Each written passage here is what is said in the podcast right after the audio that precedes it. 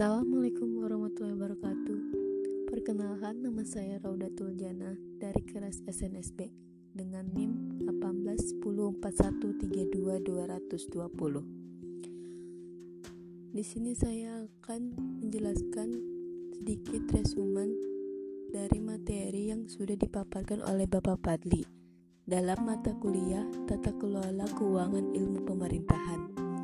Ada tiga utama materinya tentang APBD, PAD, dan WTP. Materi pertama tentang APBD. Apa sih APBD itu? APBD adalah rancangan tahunan pemerintah daerah yang dibahas dan disetujui oleh pemerintah daerah dan DPRD serta ditetapkan dengan peraturan daerah. Tetapi sebelum disahkannya APBD, maka dibuatlah dulu RAPBD, yaitu sebuah rancangan anggaran pendapatan dan belanja daerah.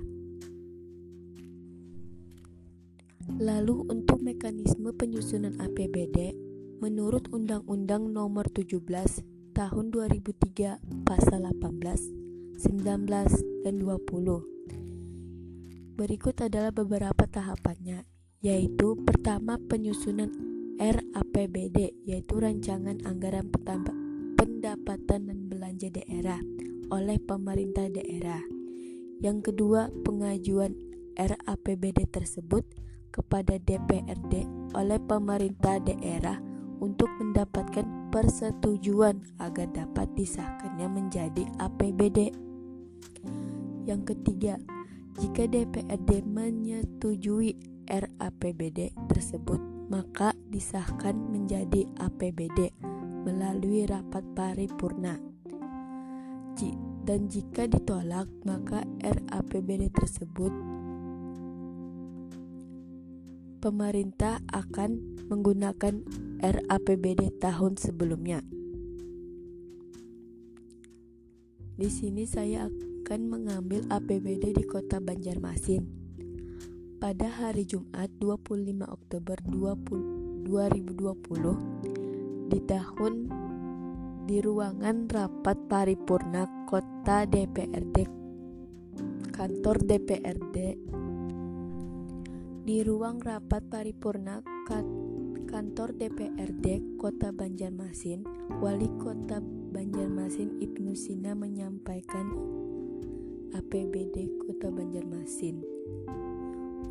Pendapatan daerah tahun 2020 sebanyak 1,4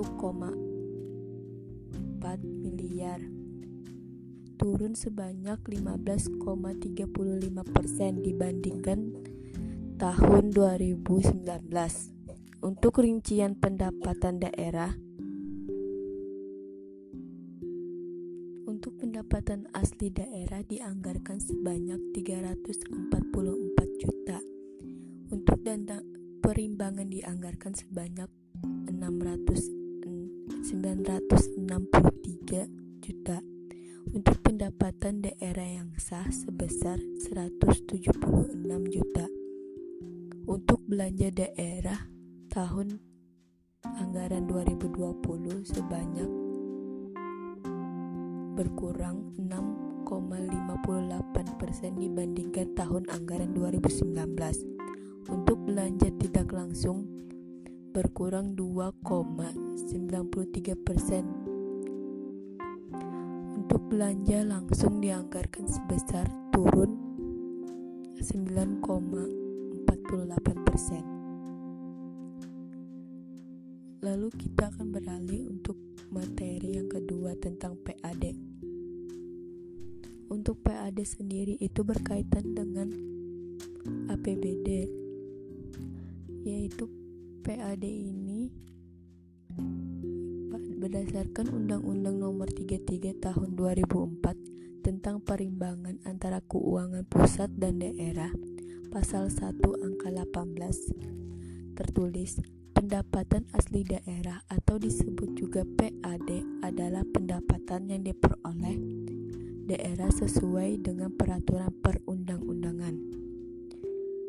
Untuk PAD 2019 di Kota Banjarmasin sendiri yang sangat mempengaruhi adalah pajak, retribusi, dan lain-lain pendapatan daerah yang sah.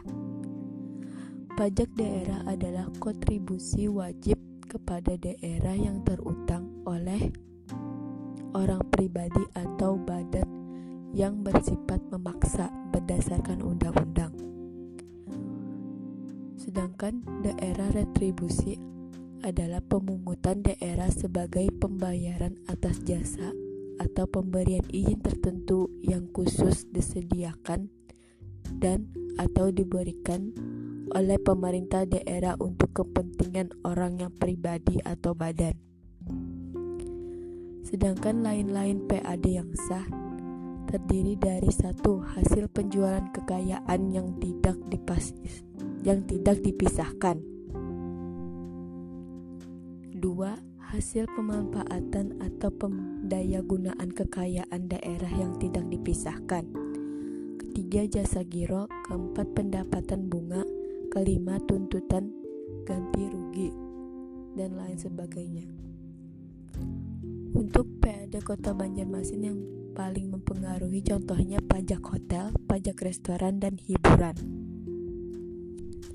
untuk pajak hotel, pajak hotel di tahun 2019 yang semulanya ditargetkan sebesar ditargetkan sebesar 18,75 miliar telah terrealisasikan sebesar 18,213 miliar atau 97,14 persen. Untuk pajak restoran ditargetkan 51 miliar telah terrealisasikan sebesar 52,181 miliar.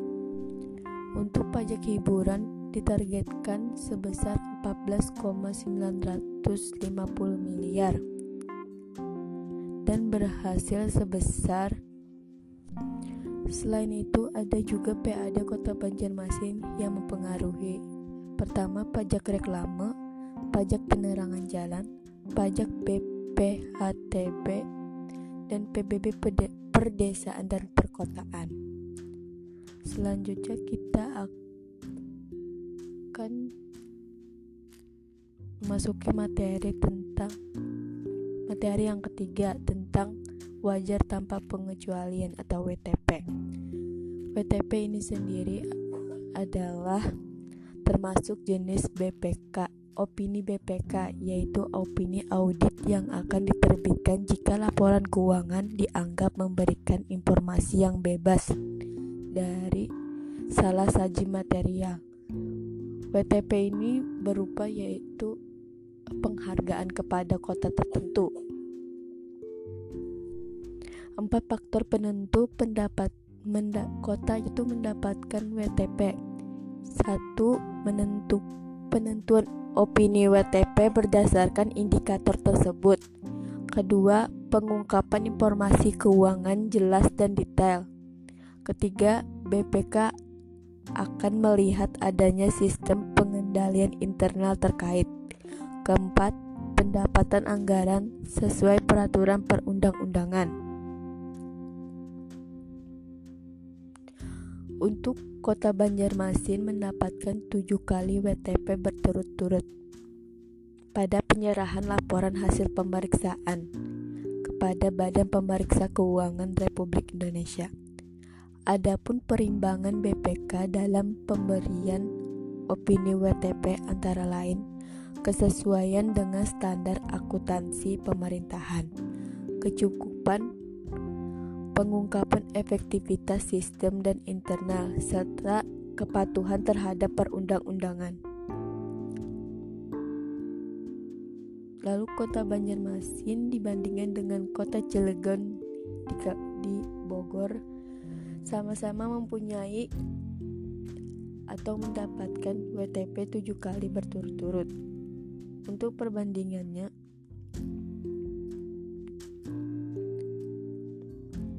perbandingan dalam kasus korupsi, untuk kota Banjarmasin sama memiliki kasus korupsi walaupun sudah walaupun sudah mendapatkan tujuh kali WTP.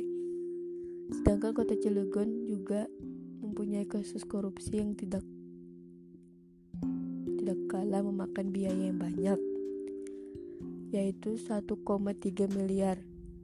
Kasus korupsi ini dilakukan oleh mantan Kadis DPU. Serta pendapatan Kota Banjarmasin yang meningkat 9,60% pada tahun 2020 walaupun sedang mengalami pandemi. Sedangkan Kota Cilegon mengalami penurunan PAD selama tahun 2020 sekitar 11,44 persen dibandingkan tahun dulu. Untuk perbandingan pertumbuhan ekonomi di Kota Banjarmasin turun sebanyak 5,17 persen menjadi 5,13 persen.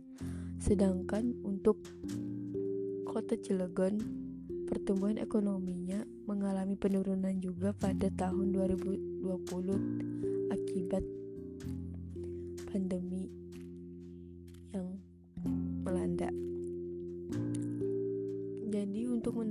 mendapatkan WTP ini belum tentu bahwa kota tersebut sudah bersih dari kasus-kasus korupsi. Oke, begitu saja dari resumen tentang materi yang sudah dipaparkan.